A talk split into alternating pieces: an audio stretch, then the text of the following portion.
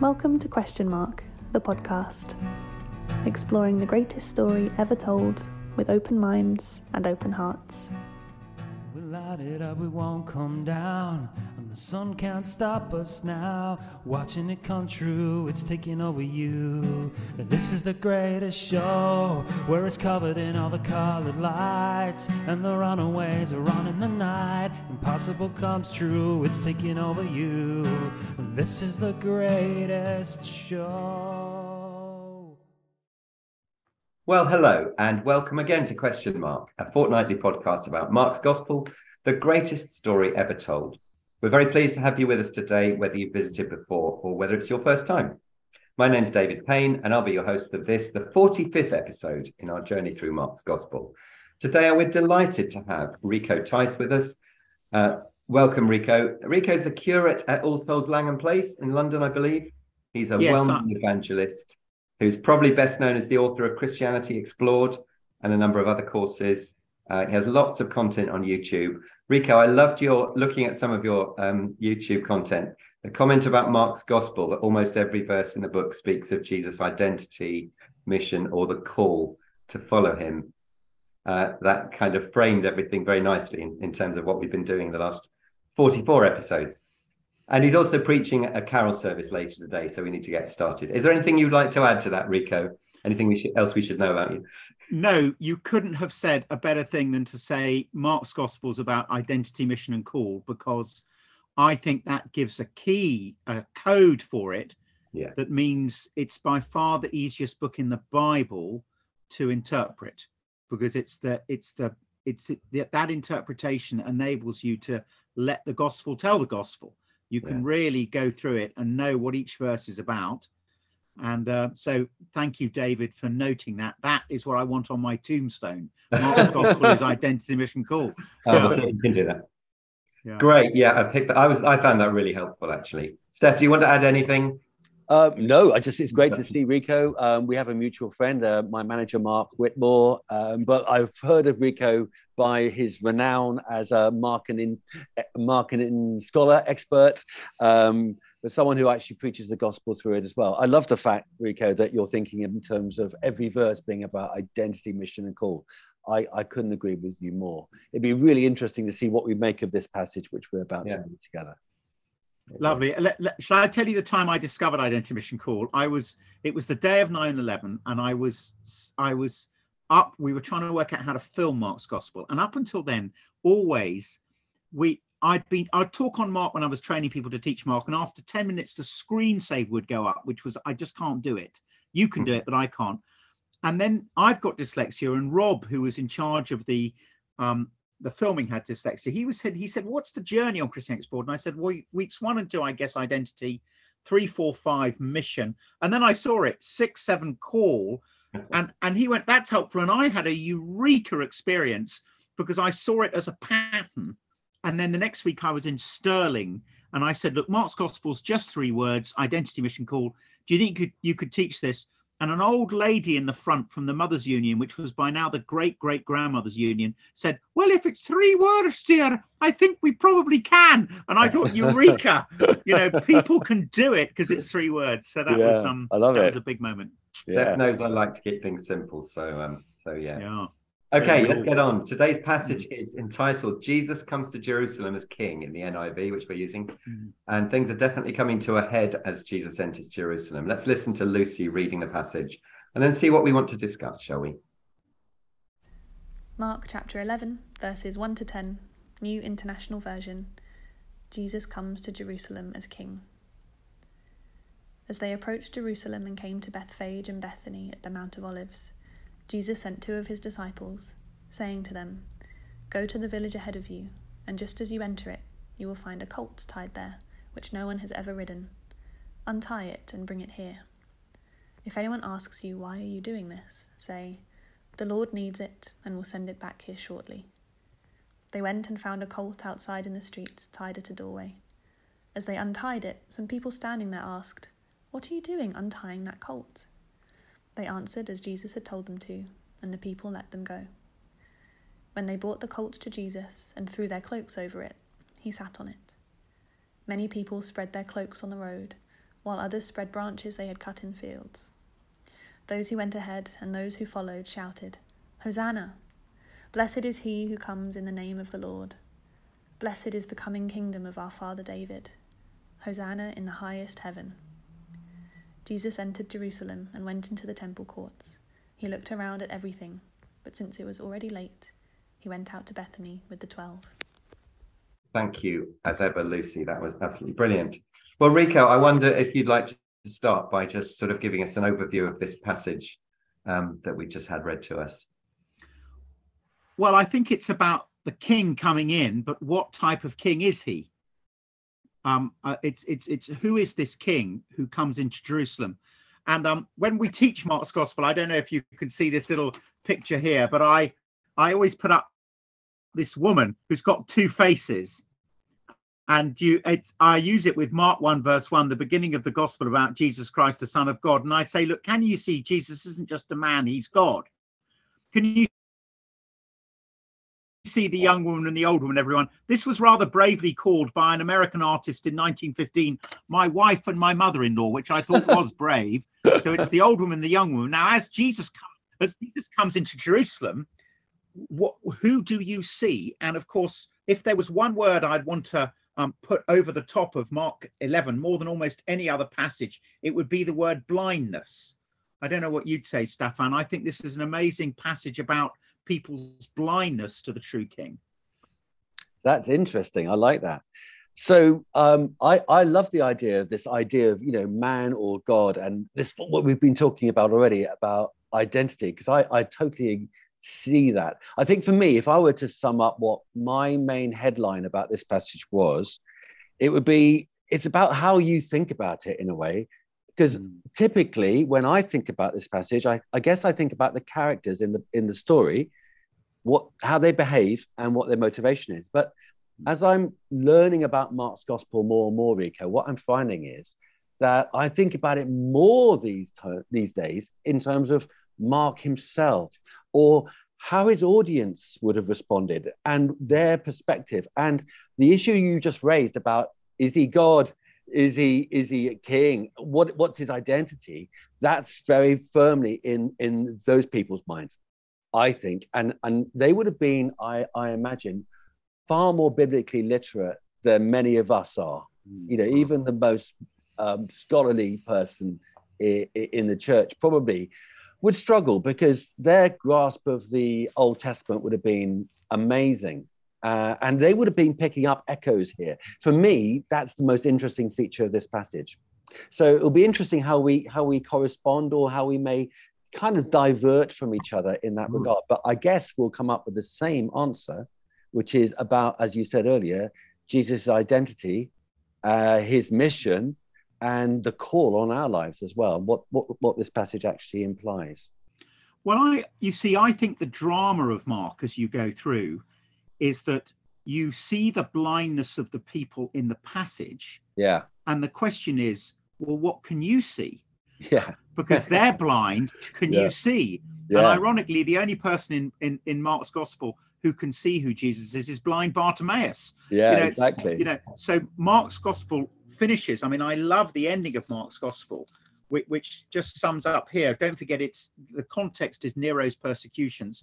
You're deciding whether you're prepared to die because you've proclaimed Jesus is publicly Lord. You're allowed yeah. to have a private faith in the Roman Empire, but you're publicly yeah. saying, no, the Roman emperor himself will submit and kneel before Jesus as king.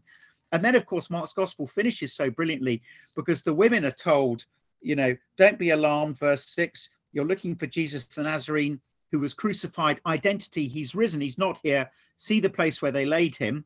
So, yeah. crucified, can you see it was for you? Yeah. Identity, can you see he's the Son of God?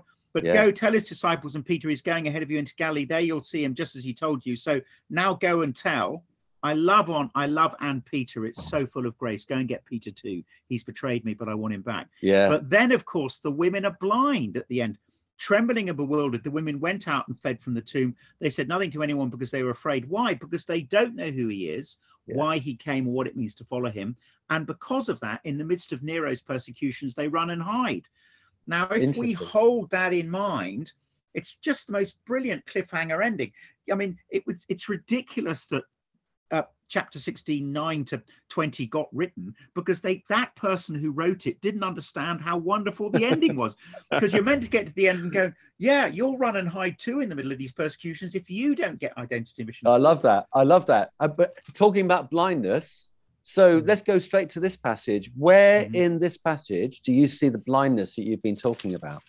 Well, I think, I mean, lots of places we could do it verse by verse, but what's fascinating um, here, of course, is that in the Old Testament um, uh, uh, um, references that are made, Mm, they they they they want a king, but they want a king that will throw out the Romans. yeah, They Yeah. don't want a king who who has predicted that he will suffer and die, and so he's come to defeat not Rome but death yeah, and and so the blindness is you know the, the, the you know this talk from the old testament of the messiah coming yes but it's the messiah that will save you from sin and death on good friday and easter day not from the romans yeah. but of course the reason none of the crowd are going to be there in five days time on good friday is because he's not the messiah they want Yeah, gotcha. And I think that kind of comes across in some of the references in the in the story, doesn't it? Um, the idea, for instance, of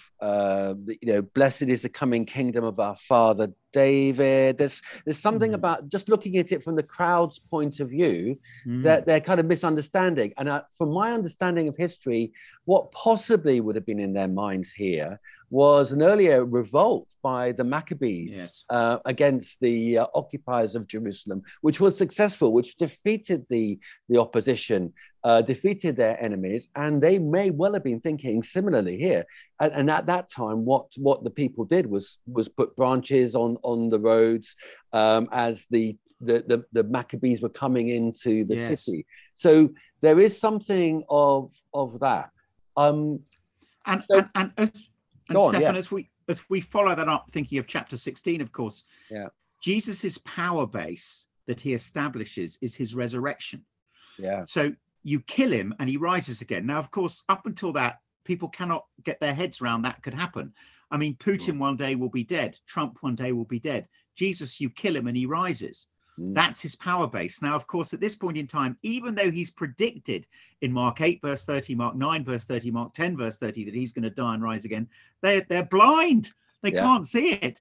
Yeah. So, so they don't understand there's a different king who's going to rise again, even though he's predicted it. And therefore, they're blind to, to his power base. So, I, I, what do you think of the idea though? Because I to- take that point absolutely, and as I said at the beginning, and in, in my little bit, um, there's a way of looking at this story from the point of view of the characters, um, including Mm. Jesus, their behavior and their motivation. So Jesus's understanding, obviously, of his mission is different in in your view to theirs, and they they've understood him differently. And this has come on, as you say, throughout the story. The disciples, the women at the end, perhaps, and so on.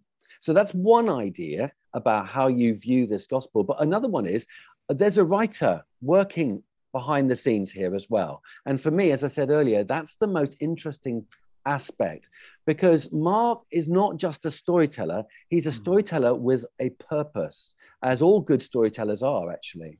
And he's got a specific role. In, in his role is to do exactly what, what we've been saying about helping us understand Jesus's identity, not just through the facts mm. of the story, but also through the illusions, through the echoes.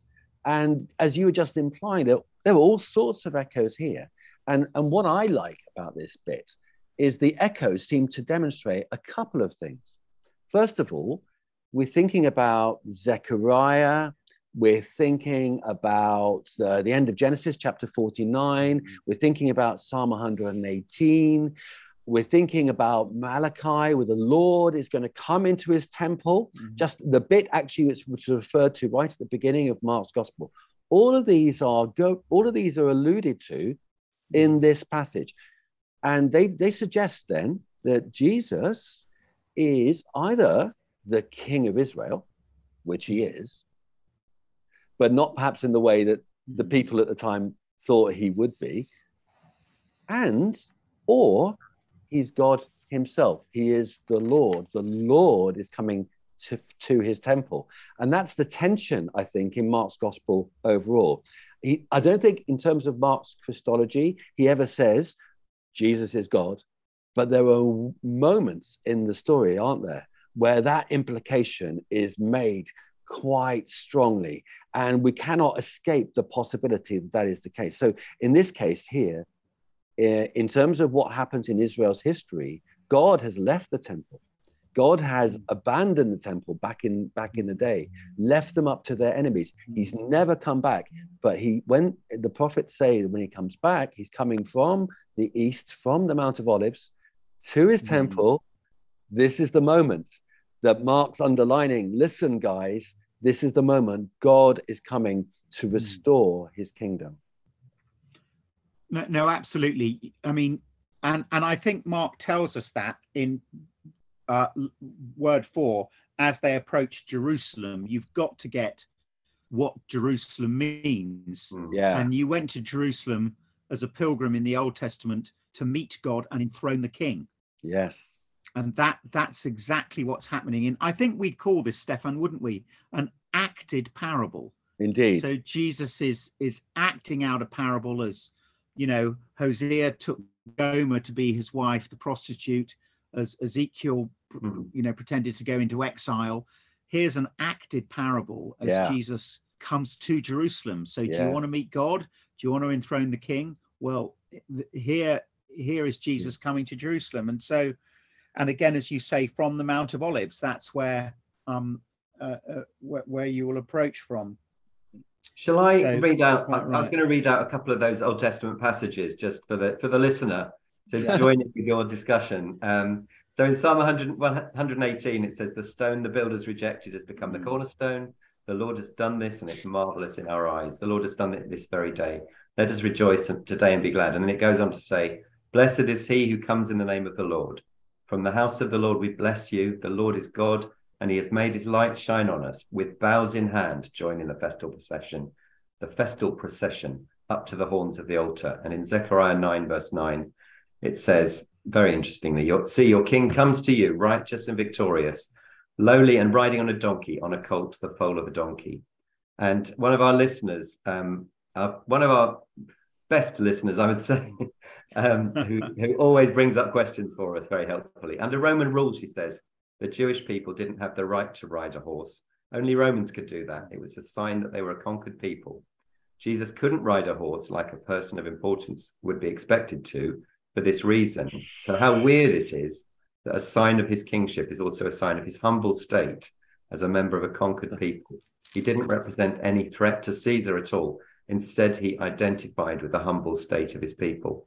And she asks, why did it have to be a colt, which no one has ever ridden? I don't know whether you've got, got any ideas about that. Well, well, I, I'd be interested what Stefan thinks on that. I I don't think that's because of the Romans the big reason he's on. I mean, he's going to disobey enough Roman rule. The the, the the the the big the big reason he's on a on a on a colt, a donkey, you know, is is because I think he is acting out his instruction to his disciple in Mark's chapter 9 and 10. So, Mark chapter 9, verses 30 to 37. He went to Capernaum. When he was in the house, he asked them, What were you arguing about in the road? But they kept quiet because on the way they'd argue about who was the greatest. Sitting down, he called the 12 and said, Anyone who wants to be the first must be the last and the servant of all. So, the servant of all is um is is the key phrase in Mark's gospel for what it means to follow Jesus. Mm. You he is so um John Stott once said John's gospel is how high the word made flesh, John 1. Luke's gospel is how wide the outsider comes in. Matthew's gospel is how deep Old Testament prophecy fulfilled. But Mark's gospel is how low it's Mm. the servant. So Mark in Pamphylia deserts Acts 15, and yet in 2 Timothy 4, Paul says, Bring Mark to me. He's so useful. So he goes from being a deserter to a servant. And and and therefore, as he comes into Jerusalem on a colt in his humility, he is once more modeling the Son of Man came not to be served, but to serve and give his life as a ransom for many. Now, I think that's why he's on a donkey. He's modeling Yeah. in my kingdom, the servant is the one who's first. Yeah, And, uh, fascinating. I love that. I think that's right. And it does reference, doesn't it, this idea of humility in that Zechariah Yeah. passage. Um, Yes. And I, I've got to say, I agree with you. This idea of enacted parable. Jesus does this. Um, Jesus does this before, doesn't he? He does it Mm. with the feeding of the five thousand. There's a clear enaction of of Moses in the wilderness. Exactly Mm. um and and here he's doing the zechariah passage isn't it it's a drama Yes. as you say Yeah. i think that it is fascinating that it's a horse or i should say a donkey sorry that's never been ridden one Mm. that's never been ridden suggests that it's one that is reserved it's reserved for a king and and I- and also the the donkey is supposed to represent peace as well i think in zechariah actually says um yeah i can't actually remember the actual phrasing now, but riding a donkey. yeah, a bit later on, um, he will proclaim peace to the nations. So he doesn't come on a war horse to answer the question's point. He comes on a donkey, which symbolizes what his kingdom is essentially about. It's not about taking over from the Romans and destroying them to put Israel as top nation. No, it's it's about um, creating shalom, this kingdom of peace and justice, which God has meant not just for Israel, but through Israel to all nations. So I think there's a lot of things going on with the donkey. Yes, and as he's on a donkey, of course, what he's saying to the Romans is, "Come and get me." Mm, You know, if you rode a donkey into battle, you're going to Mm. get killed. Yeah, So he's he is he is signaling that he's come to die as he comes in on a donkey because donkeys you you don't wear you don't ride donkeys into battle.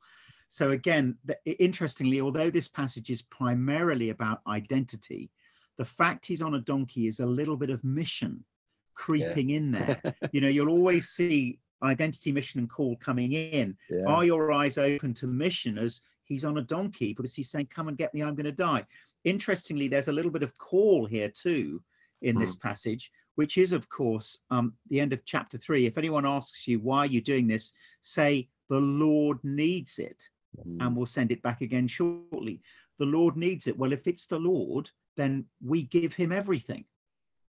You see, so the Lord needs it is is well, am I responding to the Lord needs it? Because so whatever Jesus needs for his for, for, for the proclamation of the gospel around the world, I need to offer it.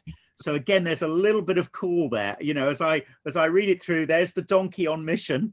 There's the there's the the Lord needs it on call. I'm just I'm just trying to um sell my little Christianity explored framework to you, but it, it Yeah. you know, and are your are your eyes open to it? Can you see that? yeah, Yeah. totally. It is good. It's absolutely right. talked Rico. We talked in our last episode about um, what did we talk about?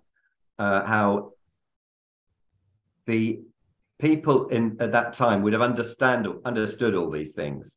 We need to. I I want. I it, they've been talking before about Jesus had said you need to be like little children. Mm. And I said, shouldn't shouldn't the story be simpler than this? Why do we need all this explanation? We need the explanation because we weren't living in the first century, and and we need to catch up really with all that. Would you agree with that? Well, I think it's all around the theme of blindness. You're right. As you, as the readers, those that Stefan was mentioning, the early listeners, as they got more and more of the Old Testament, they'd have gone, "Oh, they couldn't see it. They couldn't see it. Madness." Yeah. And you know, and of course, uh, the, the the big thing they, they they can't see again as we follow this in is that is that their faith isn't in God. Their faith is in their agenda for God. Mm, They want Jesus to throw out the Romans. Yeah. And because they want the Romans thrown out, when he doesn't look as though he's going to do that and he gets crucified, then they desert because they haven't got the right understanding of Jesus. Now, our churches are crammed full of people who want God to be a divine waiter who who fulfills and you know they tip him on a Sunday and then he gives them what they want. And you know, here Jesus, Jesus comes and gets us what we need forgiveness and, and new life as he comes to Jerusalem. But he doesn't give us what we want, which is freedom from the Romans. You know, so I think there's a it's Yeah. just a fascinating picture there. Um, uh, uh, uh, you know, as you go through every verse, someone's blind to something. yeah, very good. can I just pick up a little bit just on, on just on that that that I think Jesus in the old that chapter nine because although chapter nine here are the disciples and uh you know who will be the greatest so they've been status seeking not service seeking and then he picks up a child and says you've got to serve a child and then of course in chapter 10 it's even more apparent he's going to come in on a cult modeling what it means to be a servant because you've got James and John teacher, we want you to do for us whatever he asks. He's just talked about his own death, and they say, we'd like you to do whatever we want. I mean, it's incredibly pastorally insensitive. What do you want me to do for you? They replied, Let one of us sit at your right, the other at your left in your glory. I mean, what were they planning on sitting on? A couple of cushions? Did they want a little cushion? No, no, they wanted a throne. Yes. And and they wanted to boss people about because they probably missed that from the fishing business that they had with their dad. And again, Jesus comes in and he says, No, I'm coming in as a servant. So I think that's the overwhelming emotional impact almost as he comes in is he comes to serve and die when they've just had so much on status in Mark chapter 9 and 10. Yeah. Cool. Amazing. Um, we we may have come back to some other bits. I'm personally. Yes, sorry, sorry, I was going No, no, off no. on one there. No, that's absolutely fine. Please do. That's what I'm, that's what you're here for. Um, the last verse in verse 11, Yeah. I'm just Yes. intrigued by Jesus entered Jerusalem, went into Yeah. the temple courts, he looked around at everything. But since it was already late, he went out to Bethany with the 12. Um, Could I have a go Um, first on that one? we know what, Please. well, we may know what's going to happen next. Go on, Steph. Go ahead. What's, I, I mean, what, it's what basically it's complete a complete understatement, isn't it? It's complete letdown. Um, I mean, we know what's going to happen next. That's right. But what we're expecting is something different to what we're getting in the in the last verse. He goes in after all this kind of ramping up, and he looks around and he goes home again. It's completely understated. So, kind of what's what's going on? It's really really interesting. I'll be interested to hear what you have to say about that, Rico. Um, I I I I've got to say, this is like I did have something in my mind, but I'm going to have to think about it. Let me let me give me give me a, a, a bit of moment to pause while Rico, you have a go first. No, I've no idea what's going on to verse 11. I've never thought about it. I mean, Uh, that's fa- yeah. I've just seen it as a link verse, and now you've raised it. I mean, I feel no, honestly, I that is Yeah. absolutely fascinating. I, I'd have thought, uh, Yeah. you know, he's going to come and symbolically do so much the next day. Um, you know, as he drives out, you know, he comes to his father's house. Um, the fig tree is cursed as a symbol of Jerusalem in the next in the next passage. But I've never thought about the what's deep in verse 11 yeah. um i mean it's as though he's going in and assesses it before you know he acts with such clarity in in driving out those who are buying and selling. Because of course you know what what's happening there is that they've come to meet god and um to enthrone the king. And what they've what's happened to them is they've they've been um they've met people who want their money. And so it's the ultimate religious con trick that they're seeing and the fig tree of course is a parable of that that you know if there's no fruit god will god will remove you and um the parable of the tenants in chapter Yeah. 12 is picking that up again but but i i can't if honestly please help me with chap verse 11 i don't know what's going on there We've just been intrigued throughout Yeah. Mark, really, that Mark doesn't Yeah. waste any words, does he, Steph? Yeah, well, that's that is right. There is something about here. I think it's about again his identity. Um, he's coming back into the temple, and what's he's ex- what is he expecting? What are we expecting? If he is the Lord of Lords and the King of Kings, if he is is if he is the uh, manifestation of God Himself coming back to His temple, he's not received. He's not received in the way that he is expected to be received Yeah. by the the temple authorities. There's something going on Mm. there. It's kind of like understatement right at the end of this amazing kind of proclamation that's coming up here in this passage. Well, I mean, my underlying thought is if I'm preaching on this passage, what, what I want to show people, and, and I I have this question on verse 11, I don't know what the answer is, but the sovereignty of God is is I think crucial through this passage. Yeah. Let's not forget that a key verse in the in the in the in the whole of the Bible in terms of the character of God is Acts chapter 4 verses uh, 27, 28, 29, where we have the sin of the chief priests, the sin of Pilate, the sin of the Gentiles, the sin of the Jews. And then we read, they did what your power and will had decided beforehand should happen. Mm. So you have to be very, very powerful to have your enemies do your bidding while acting against you. And that's how the Bible calls us to think about God. So we know in this passage, if I'm teaching this passage, I'll say Jesus is in total control. Yeah. Everything is happening. Mm. He is not the victim as as he wants it to work out, because that is who God is. He's sovereign. Yeah. And here the sovereign Lord acts out a parable as he comes into Jerusalem and goes home. Yes. But it's all part of they did what your power and will decided beforehand should happen. Whatever is happening, people don't realize it, but they are, despite being responsible for their sin, acting as God wants them to do. That's how powerful God is. Yeah. So I don't know how this verse works, but it but it overshadows Good Friday, where pastorally you've got to keep saying to people, if God was on in control on Good Friday, he's in control today. Yes. So here's Yeah. the question: Do you trust him? Yeah. Do you trust him? Because he's in control. He was in control as he went in on a donkey into Jerusalem, even though he was saying, Come and get me, he was still in control. Yeah. Now, today, in the crisis you're in in your life, I've just had a, a dear friend of mine uh, ring up with a massively um, brutal situation today. Mm. And I've spent the day reading from it, and I've got to go back and say, look, we, we've got to look at the cross. If God was in control on Good Friday, he's in control today. Although I cannot see how how that works out. Yeah. But in Easter week, as you went into Jerusalem, it wouldn't have looked like God was in control. And as he went off home rather quietly, unreceived, you'd have thought, Yeah. well, that was an anticlimax, but God's in control. Yeah. I don't know if that works, but I, I'd be wanting Yeah. to teach the sovereignty of God very strongly here Yeah. and then move into Romans 8 28.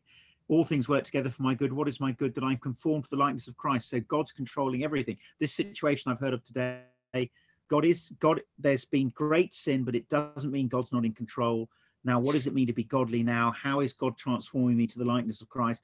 Mm. But don't ask me to explain that pastorally. I'm going to look at the cross. Now, again, sorry, that's a bit of a mouthful, but that's Well, where that's I'd be huge. That's huge. wanting to Okay. head. Yeah. There's something very paradoxical about that. This, isn't it? Are your blind eyes open to the fact Jesus is in control? He's claiming his city. He is the king, but he doesn't look like it. So one person on this passage said it's rather like the Queen turning up wearing a Madonna t-shirt in jeans. You'd go, well, it looks like the Queen, but that's not the Queen I'm expecting. so here's Jesus on a donkey. Yeah. He's not the that's not that's not the king you're expecting, but it is the king. You yeah, know, he's not. He's not received. He looks around, but he's not received. I think he's that's not the point. received. He's and he's coming into the temple. I think I'm getting it now. He's coming into the Mm. temple where the God should be. God Yes. and God has left the temple in, in Jewish history. There've been a you know since since the um since the Yes. exile, and now he's coming back, Yeah. but there's no There's, response. there's no one there. no Yeah. reception. God has had to go out again. That's a huge Yeah, kind of that's very good. signature, isn't it, of what what Jesus is, what Jesus is kind of what it, what it means to be at that time among the ruling authorities in Jerusalem. You don't Yeah. accept him. You don't And- accept him. And indeed, all those people who were in the crowd in seven and eight, laying down their cloaks, Yeah. they weren't receiving him into their hearts. No. They were saying, "We're receiving you to do a job on the Romans." Exactly. So even they're not receiving him either, which is No. why he goes home and has to collect himself because no Yeah. one wants to be obedient. I, I, I Yeah, agree, and I, I, I think that Mark's being very deliberate here in making us. Think about this description. I don't think Matthew and Luke have this bit. No, that's don't- fascinating. They, they, they, Jesus comes, um, doesn't go out again and comes back in. yeah. Um, so it's, it's really interesting.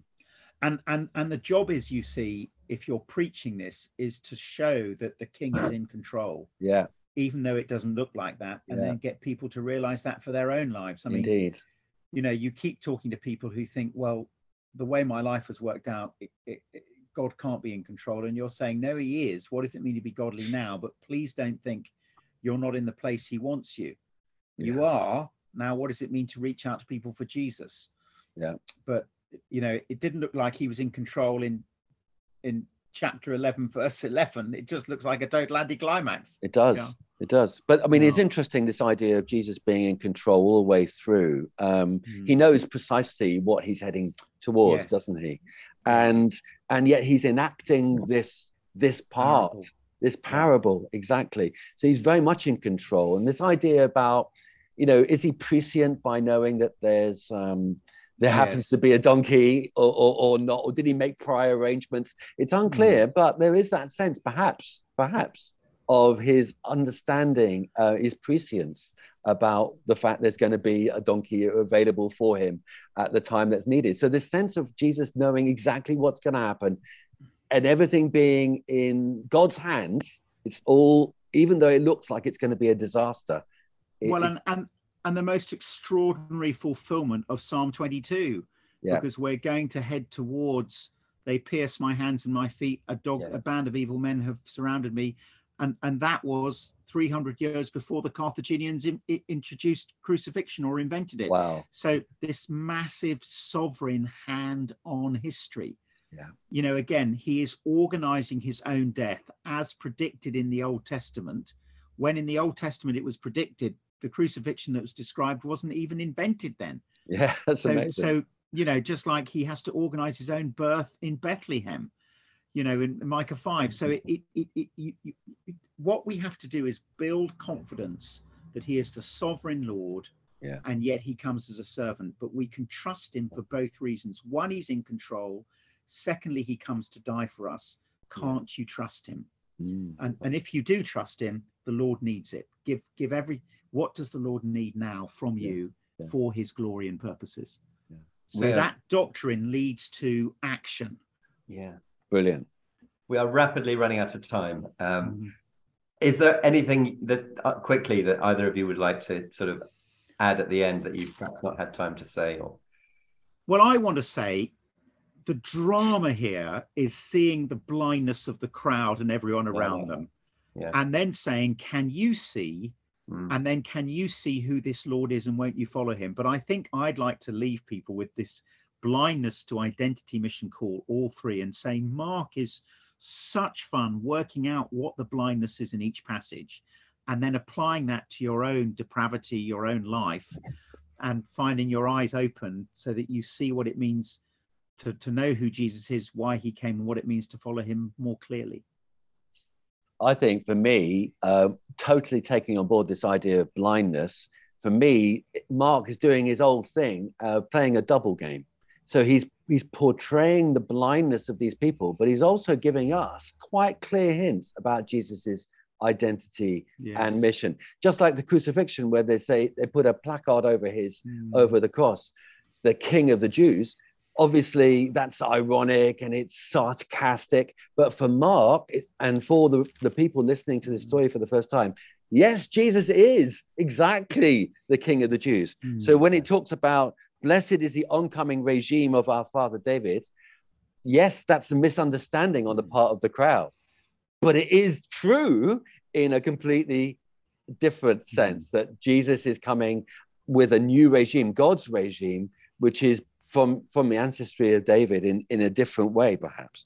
And there are all sorts of other things about this idea of royalty, about identity here, hmm. which again the crowd have misunderstood. But we, if we're knowledgeable mm. of the scriptures, would realize this is pointing to Jesus in a completely different way, a far superior way, in fact. brilliant. Rico and And- Stefan, we could go on. Rico, one, one last point. No, and verse 11, which I've never seen before. And whenever I look at it in future, I'll be thinking of you guys. So thank you very much for highlighting of area of total blankness. I was like, oh, yeah, I've never looked at that verse before. So thank you so much. Brilliant. Well, Rico and Stefan, uh, thank you so much Yeah. for taking time to share your thoughts with us. Um, I've really enjoyed it. You've given us lots to think about. And uh, we've en- really enjoyed having you with us too, lovely listener. Please do join us again or listen to previous episodes. Uh, that's all we have time for today. So it's goodbye from Rico Tice. Goodbye. and goodbye from Stefan Smart. Goodbye. And from me until next time, goodbye. If you enjoyed this episode of Question Mark and don't want to miss any future episodes, be sure to click on the subscribe button. This also means other people can find the podcast and join the conversation too. We'd also love if you could leave a review so we know what was good and what we can improve for future episodes. If you want to find out more about I Am Mark, Stephen Smart's solo word for word dramatisation of Mark's Gospel, go to www.sleek.bio slash I Am Mark, where you can sign up for free for his newsletter and a whole host of other goodies. Join us and our special guests next time, where we'll continue to explore the greatest story ever told together. If you want to get involved with the podcast or have any questions or comments in the meantime, please do get in touch using the I Am Mark social media channels. We'd love to hear from you. We light it up, we won't come down. And the sun can't stop us now. Watching it come true, it's taking over you. And this is the greatest show where it's covered in all the colored lights. And the runaways are on in the night. Impossible comes true, it's taking over you. And this is the greatest show.